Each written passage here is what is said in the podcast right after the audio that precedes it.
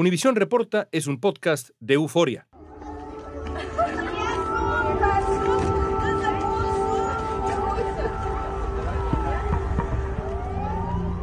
Mantas Vedaravicius, un documentalista lituano, fue asesinado en su vehículo cuando intentaba salir de Mariupol. Otro documentalista, el estadounidense Brent Renault, recibió un disparo mortal en la nuca mientras conducía su automóvil en la ciudad de Irpin, al noreste de Kiev. Son solo algunos de los periodistas que han muerto en la cobertura de la guerra en Ucrania.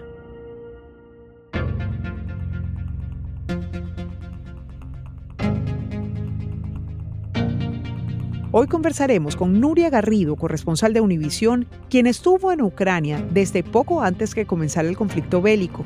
Me impactó muchísimo ver cuerpos, cadáveres yaciendo, nunca lo había visto un cadáver yaciendo en el suelo. Los dos que vi quemados los vi rápidamente y me giré.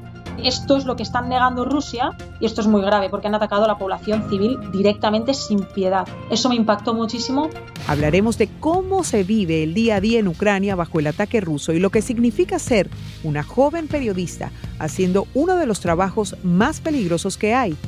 ¿Cómo vive una corresponsal de guerra es horroroso la destrucción, los cadáveres, las escuelas, los hospitales. No hay palabras para describir lo que he visto.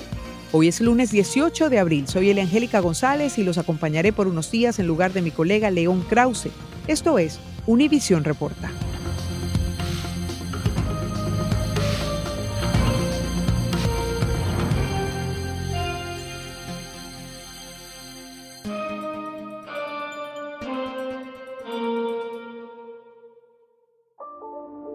Han pasado 53 días desde que el presidente ruso Vladimir Putin anunció lo que llamó una operación militar especial en su vecina Ucrania. Hasta el momento, 4.7 millones de ucranianos han abandonado el país según Naciones Unidas y muchos han huido a estados vecinos como Polonia y Rumanía.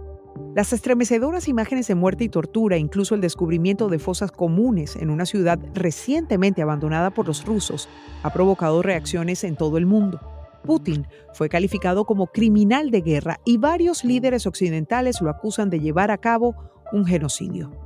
Nuria Garrido es una periodista española que se ha convertido en una corresponsal de guerra sin proponérselo. Cubrió casi dos meses el conflicto entre Rusia y Ucrania desde sus propios inicios. Nos conectamos en este momento y en vivo hasta la capital, a Kiev, con nuestra compañera Nuria Garrido. Nuria, ¿qué está pasando en este momento? ¿Qué indican las alarmas? Te escuchamos. Esta es ahora mismo la situación aquí en la capital de Kiev. Muchísimos coches, como podéis ver, están abandonando la ciudad. Finalmente se ha cumplido el peor pronóstico y, sí que ha empezado aquí eh, la guerra. Se han escuchado algunas explosiones alrededor de las 5 de la mañana, cerca del aeropuerto de Kiev. La gente se ha asustado muchísimo, están abandonando. Tú llegaste a Ucrania mucho antes de que este conflicto iniciara. Esta operación militar, esto que llamaban operación militar especial los rusos y que todos sabemos se llama invasión realmente ante el mundo. ¿Tú tenías la expectativa de que todo esto iba a pasar? O sea, cuando tú llegaste a Ucrania, ¿qué viste?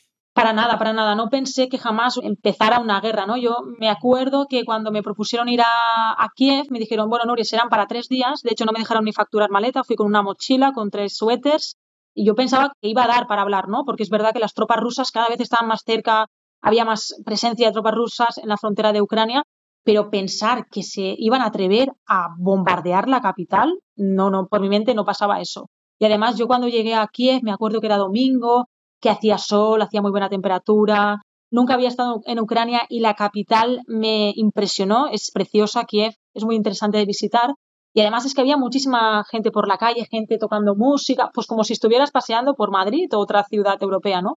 Me acuerdo que esa noche hice el primer directo para Univisión explicando un poco lo que podría pasar, las tensiones, pero de ahí a todo lo que ha pasado después, a todo lo que he visto, no, no, no, no pasaba por mi cabeza ni muchísimo menos. Hola, ¿qué tal compañeros? Muy buenas tardes. Pues nosotros nos encontramos ahora mismo a 40 kilómetros de la capital de, Kiev, porque la situación se ha puesto muy tensa. Desde que estallara esta guerra, la capital está siendo bombardeada durante todo el día y la ciudadanía se está escondiendo en los metros, en búnkers, en fin, en donde puede. A ver, Nure, tú tienes 27 años. Tú te fuiste un buen momento a Varsovia, tú decidiste que ibas a hacer vida en otro lugar. Cuéntame un poquito esa historia. Yo tenía ganas de irme, airearme, conocer nuevas realidades, hacer nuevos contactos y hacer el periodismo internacional que siempre había querido y que no, y que no había podido. Europa del Este, están pasando muchas cosas, ¿por qué no me voy allí? Pues esta fue un poco la movida que yo me monté, la Angélica. Estuve aquí en noviembre, vi cosillas y luego pues hablando con periodistas, Nuria, te voy a pasar el contacto de una productora que está buscando a alguien para ir a Kiev y yo no me digas. Y pues mira, si acabé en Kiev para tres días y he estado dos meses en Kiev, así que la vida es, es una broma, porque no sabes nunca por dónde te va a salir desde que comenzó la ofensiva rusa en Ucrania, Reporteros Sin Fronteras ha documentado los ataques dirigidos directamente a los periodistas que llevaban un brazalete de prensa y ha visto cómo mueren o resultan heridos ejerciendo su trabajo. Cerca de una decena de periodistas han muerto y al menos 11 fueron heridos por disparos. Nuria Garrido lleva más de 40 días en Ucrania reportando para todos los programas de noticias Univisión, llevándonos a la realidad del conflicto con Rusia, que ya ha dejado a cientos de muertos, entre ellos periodistas como ella. Las explosiones se han seguido produciendo yo soy una persona que necesito, necesito marcha, Angélica, necesito moverme, necesito ver diferentes países, conocer. Mañana me dicen, vete, pues me voy. Ahora me viene un poco mal porque estoy un poco muy cansada, ¿no? ¿Cómo está aquí en la mente, Nuria? ¿Cómo amanece después de todo lo visto y todo lo vivido? Pues mira, tengo que decirte que estuve todo el día llorando. He estado los dos meses a sangre fría, no he llorado ningún día, no porque no me salía, simplemente mi cuerpo y mi mente estaban en piloto automático también los ucranianos que he conocido me dijeron, you did a lot for Ukraine. Entonces eso como que me llegó muchísimo. Y me daba pena irme de Ucrania porque al final han sido muchos días, siempre he sentido como la obligación de alargar ahí mi estancia todo lo posible, porque además era una oportunidad muy importante para mí que yo siempre había peleado, había buscado, y entonces tenía una mezcla de sensaciones de voy a descansar ya, mi cuerpo va a parar, pero al mismo tiempo me ha costado esto tanto de conseguir, yo por dentro, el Angélica, soy nervio puro muy, muy nerviosa. Yo he sufrido muchísima ansiedad en diferentes etapas de mi vida y sé que en ese sentido me tengo que cuidar. Pues no descarto igual dentro de unos días pues charlar con algún psicólogo para sacar todo lo que he visto, lo que he sentido, porque además siempre la salud mental es muy tabú, ¿no? Y es algo que es, tan importante, y más cuando estás cubriendo un conflicto, tienes que estar muy bien a nivel mental, tienes que sentirte fuerte, tienes que empatizar muchísimo, pero al mismo tiempo no puedes estar todo el día, como decirlo, ¿no? Que te afecte todo, porque es que si no, no aguantas. Porque vas a ver, eh, el otro día vi cadáveres quemados, mujeres llorando, mujeres que habían estado en casas destruidas. Entonces tienes que ser muy fuerte porque luego tienes que salir en cámara y contarlo. Y al principio, cuando empezó la guerra, todo el mundo me escribía muy, muy preocupado vete de allí, ¿qué haces allí, Nuria, todo el rato? ¿Qué haces allí? Y has contado todo, ¿no? no, no he contado todo, ahora ha empezado la guerra, ahora es cuando tengo que estar aquí. Es ese ejercicio que hacemos los periodistas de renunciar a nuestros propios derechos humanos para resguardar y para cuidar de los derechos de otras personas, en este caso los ucranianos, porque contar esta verdad, que además fue tan visible, tan patente, porque había gente como ustedes, valientes allí dentro, que estaban diciendo lo que estaba pasando a pesar de que había una matriz de información que venía de fuera asegurando que todo eso era un montaje. Tú viste con tus propios ojos todo lo que estaba pasando. ¿Qué te impactó más? ¿Qué te quebró, Nuria? Pues mira, me impactó muchísimo ver cuerpos, cadáveres yaciendo. Nunca lo había visto un cadáver yaciendo en el suelo. Los dos que vi quemados los vi rápidamente y me giré. Dije, uff, esto me ha impactado muchísimo. Y de hecho mi cámara me dijo, Nuria, no te fuerces. Y dije, no, no me voy a forzar, pero vamos a hacer aquí el directo, porque es que esto es lo que están negando Rusia y esto es muy grave, porque han atacado a la población civil directamente sin piedad. Eso me impactó muchísimo. Y luego también ucranianos ¿no? que nos contaban sus historias. Me impactaba muchísimo pensar que habían estado ahí desde el principio de la guerra escuchando bombas, mujeres que habían sido violadas, mujeres que nos contaban que los rusos de repente entraban en sus casas robándoles cosas, buscando espías. Eso también impactaba muchísimo. Y una cosa muy interesante que nos pasó, en un checkpoint nos paró una mujer, soldado, porque hay mujeres soldados, ¿no? Piensan que no, pero hay muchísimas en Ucrania. Nos dijo, adelante, id a Irpin, por favor, o a Bucha, y contad al mundo lo que han hecho las tropas rusas a la población civil. Y esto nos impactó, o sea, nos llegó también. Es como, esto da sentido a nuestra eh, estancia aquí, ¿no? Tanto tiempo, este tipo de cosas. ¿Cuál es esa historia que no vas a poder olvidar nunca, Nuria? Pues yo creo que la historia que no voy a poder olvidar es la de un matrimonio que encontramos en, en Irpin, además en un barrio en el que yo había estado la segunda noche de guerra, porque nuestro cámara ucraniano vivía allí, nos desplazamos allí saliendo de Kiev pensando que ese sitio era un poco más seguro. Luego resultó que nos estábamos metiendo en la boca del lobo. Allí nos hemos encontrado este matrimonio, el cual decidió quedarse en este barrio cuando la invasión empezó. Nos enseñan cómo han estado viviendo estos más de 40 días. Primero, en este apartamento que tuvieron que abandonar tras escuchar muchos bombardeos y que unos días más tarde fue atacado. Y allí me encontré con una mujer sentada en un banco tan tranquila, tan calmada, y como nos contaba que habían estado allí desde el principio de la guerra, que e-, ellos estaban en el piso quinto pero que se mudaron al segundo piso y que luego también tuvieron que ir corriendo al refugio porque bombardearon el segundo piso, que el piso se lo había dejado una pareja que ella estaba embarazada. Es que allá donde mirabas, Angélica, eran todo desgracias y desastres, mujeres embarazadas, niños. Y ese matrimonio nos enseñó ese piso destrozado, el refugio donde habían estado, que los primeros días habían estado sin comida y sin agua y que se habían gastado todos sus ahorros en poder comprar todo lo posible para poder ir sobreviviendo, ¿no? Y ostras, impresionó muchísimo y sobre todo era la templanza que tenían a la hora de contar todo lo que habían vivido.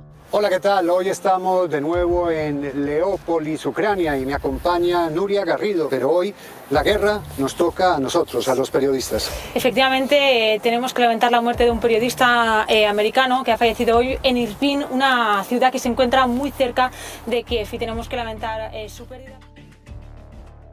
El estar en un lugar donde se está desarrollando una situación como esta implica horas y horas de trabajo, muchas horas de trabajo, poco sueño, poco comer, poco hablar con gente querida. Básicamente meterse y vivir con esa gente el mismo riesgo que pueden ellos estar pasando, ¿verdad? En cualquier momento que hay una bomba aquí, yo estoy en este lugar, adiós. ¿Cómo lidiabas tú con eso a diario? ¿Cuál era tu dinámica? ¿A qué hora te levantabas? ¿Cómo te organizabas? ¿Cómo hacías para desconectarte un poco de alrededor y enfocarte en lo que estabas? Pues cuando empezó la guerra, la verdad es que empezamos a dormir muy poco. Y además, a mí los nervios y la tensión se me van al estómago. He perdido no sé cuánto, pero he perdido bastante peso en Ucrania. Luego lo he recuperado ya estando más tranquila. Pero el tema de la comida sí que había días que me preocupaba, porque yo quería comer, pero estaba tan nerviosa que no podía comer mucho, ¿no? Recuerdo el día que empezó la guerra, pues dormí una hora, comimos una tostada que nos hicieron unos vecinos ucranianos y era, era difícil de lidiar con eso, sobre todo los primeros días porque había mucho caos, porque nos estábamos moviendo. Estuvimos en pisos de refugiados, durmiendo con un frío increíble, comida la justa muchos días. En fin, muchísimas cosas y luego yo tenía que seguir informando. Igual los primeros días trabajé entre 14 y 15 horas. Era una locura. Yo he llevado mi cuerpo al límite y lo sé, pero era una excepción. Acababa de empezar una guerra y entonces tienes que encontrar un balance que conforme van pasando los días te vas calmando, pues ya podía comer más, intentaba dejar el móvil en avión un ratito y me iba a dormir. Luego en Leópolis, cuando estábamos más tranquilos, fui también a comprar un poco de cosas, de ropa, solo fui con una mochila, me compré otra mochila. Y el día que estaba más tranquila, pues me daba una buena comida, ¿no? Vamos a que mi cuerpo tenga energía. Incluso en Kiev, estas últimas semanas, bajamos un día al gimnasio, mi cámara, mi productor y yo, a hacer estiramientos para la espalda, relajarnos, hicimos un poco de máquinas, sin machacarnos mucho porque estábamos quemados. Pero sí, era curioso porque afuera había una guerra, pero luego le pasaba fotos a mis padres del gimnasio y dicen, pero ¿cómo puede ser? Digo, sí, sí, a ver, los hoteles siguen abiertos y estamos un poco aquí en el gimnasio. Así han quedado la mayoría de las calles de Bucha, una ciudad que se encuentra muy cerca de la capital de Kiev tras la retirada de las tropas rusas. Como veis, todo está totalmente destrozado, pero sin duda alguna la viva imagen del horror absoluto son los cuerpos que aún yacen en las calles de esta ciudad. Nuria estuvo, entre otras ciudades, en Hostomel, Kiev, Irpin y Bucha. En esta última, cuerpos sin vida fueron encontrados tirados en la calle, algunos boca abajo en el pavimento, lo que constituye un trágico testimonio de los horrores que deja la ocupación rusa cerca de la capital ucraniana. Nuria, Bucha, Irpin, la devastación en Kiev, tal vez imágenes que nunca en tu vida vuelvas a ver. ¿Cómo me las describes? El horror absoluto. Creo que no había visto algo así nunca en mi vida. También el escuchar constantemente bombardeos, que te acostumbras, las alarmas, que al final es que no vas ya ni al refugio, es algo normal lo normalizas de una forma cuando la gente está por la calle, los niños están jugando en el parque. Es horroroso la destrucción, los cadáveres, las escuelas, los hospitales. No hay palabras para describir lo que he visto y sobre todo para sea, lo que más rabia da es ver lo que ha hecho Putin, ¿no? Al final. O sea, ha sido, no me están saliendo bien los planes, no estoy pudiendo tener el control de Kiev, ni incluso del Donbass, vamos a ir a por la población a, muerte, ¿no?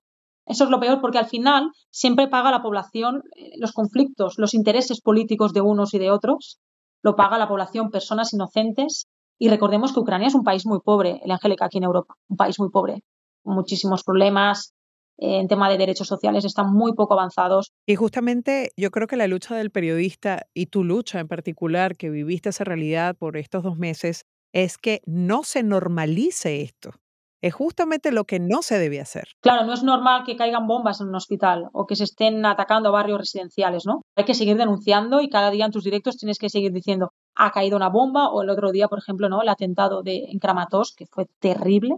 Esto no hay que normalizarlo y sobre todo que no desaparezca del foco informativo, que es al final la lucha también. Es complicado a veces porque hay otros temas y cosas, pero es muy grave lo que está pasando en Ucrania y estoy segura que va, va a ir para largo. Por lo menos los dos próximos meses van a seguir atacando. Al menos abril y mayo yo creo que van a seguir. La vida en la guerra sigue su curso a pesar de los horrores. En el hospital de maternidad de Kharkov instalaron una sala de parto en el sótano para que las embarazadas puedan dar a luz bajo los bombardeos rusos. La guerra no distingue edades, pero golpea con más fuerza a miles de niños huérfanos que se refugian en sótanos, a veces solos y sin comida. El temblor del cuerpo de los primeros bombardeos pasó. Ahora estás en Varsovia y tu cuerpo en reposo. ¿Comprende que ya no está en esa zona de guerra o todavía no? Yo creo que no. Yo creo que todavía sigo con un poco con tensión, no tanto por los bombardeos, sino porque al final pues tienes que estar un poco atenta. Vámonos aquí que vámonos a Irpin, vámonos a Bucha o cuando estaba en Leópolis habían atacado un sitio, vamos allí con muchísima tensión por lo que está pasando y porque te llaman las teles y tienes que estar a la altura y cuesta que tu cuerpo se relaje, ¿no? Todavía digo, vamos a relajarnos un poco. La espalda creo que la tengo llena de contracturas y sí, mi cuerpo y mente todavía están en Ucrania. A nivel psicológico es, es agotador. Tienes que parar.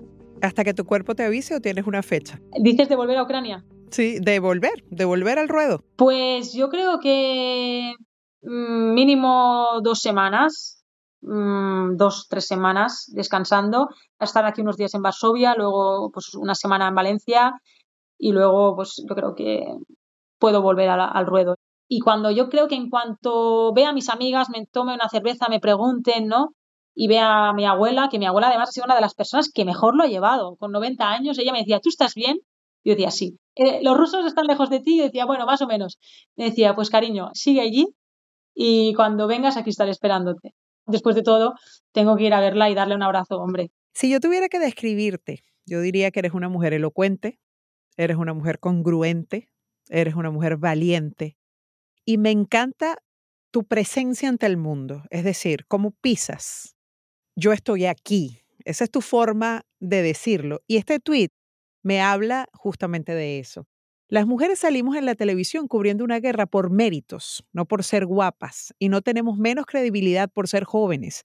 No soy una niña, tengo 27 años, toda la vida teniendo que explicar estas verdades, y lo digo literalmente como lo escribiste tú en el tweet. Sí, sí, sí. Ese día está muy, ese día está muy enfadada, Angélica. Ese día es que se juntaron, se juntaron muchas cosas porque además ese día estaba rodeada de hombres, he estado rodeada de hombres, los fixers hombres, los cámaras hombres, otra compañera que estaba conmigo se había ido. Además, ese día había ido a la peluquería porque tenía el día libre y pues me quería arreglar un poco el pelo porque estoy saliendo en la tele y quería arreglarme un poco, ¿no? Pero era como el, todo el rato estaban bromeando de mí, de la peluquería. Cuando empezó la guerra, ¿no? Los fixes siempre nos decían, a estas niñas hay que sacarlas de aquí, ¿no? A estas niñas. Y digo, a ver, no soy ninguna niña, tengo 27 años, estoy aquí porque quiero. Te agradezco muchísimo que me protejas, que te preocupes por mí, pero es que ese toque paternalista es muy cansino. Otro fixer me dijo un día, es que si estás aquí te matan, no podemos reproducir la población. Y digo yo, madre mía, madre mía, qué comentarios tengo que aguantar, ¿no? ¿Has decidido tú por mí que yo quiero ser madre? Igual no quiero ser madre. Y claro que una mujer puede contar una guerra. Y luego, claro que hay mujeres en el frente de batalla, hay mujeres soldados. Es una batalla constante el reivindicar que las mujeres somos periodistas y que no salimos en tele porque seamos guapas. Yo soy súper bromista, me encanta el sentido del humor, pero hay cosas que tienes que poner. No dan risa. Claro, claro. Hay cosas que no dan risa.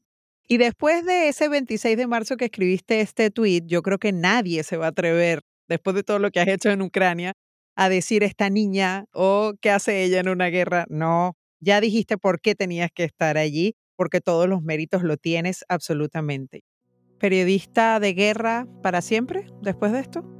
es una etiqueta que me cuesta ponerme todavía, me da mucho respeto. Periodista que no le importa volver a zonas de conflicto, no me importa. Para terminar, Nuria, ¿qué es para ti la muerte? Ostras, pues la muerte es algo que muchísimas veces obviamos, nos da miedo hablar de ella y es tan fácil, estos días lo he visto, somos tan vulnerables, estamos aquí de paso y lo que tenemos que hacer es dejarnos de perder el tiempo en chorradas, vivir el presente porque he estado viendo cadáveres en las calles, personas con la vida destrozada y la muerte es algo que forma parte de la vida, que tenemos que aceptarlo y que por desgracia muchas veces ocurre de manera injusta como he visto estos dos últimos meses en Ucrania. Qué gusto, qué honor poder hablar contigo. El gusto y el honor han sido míos.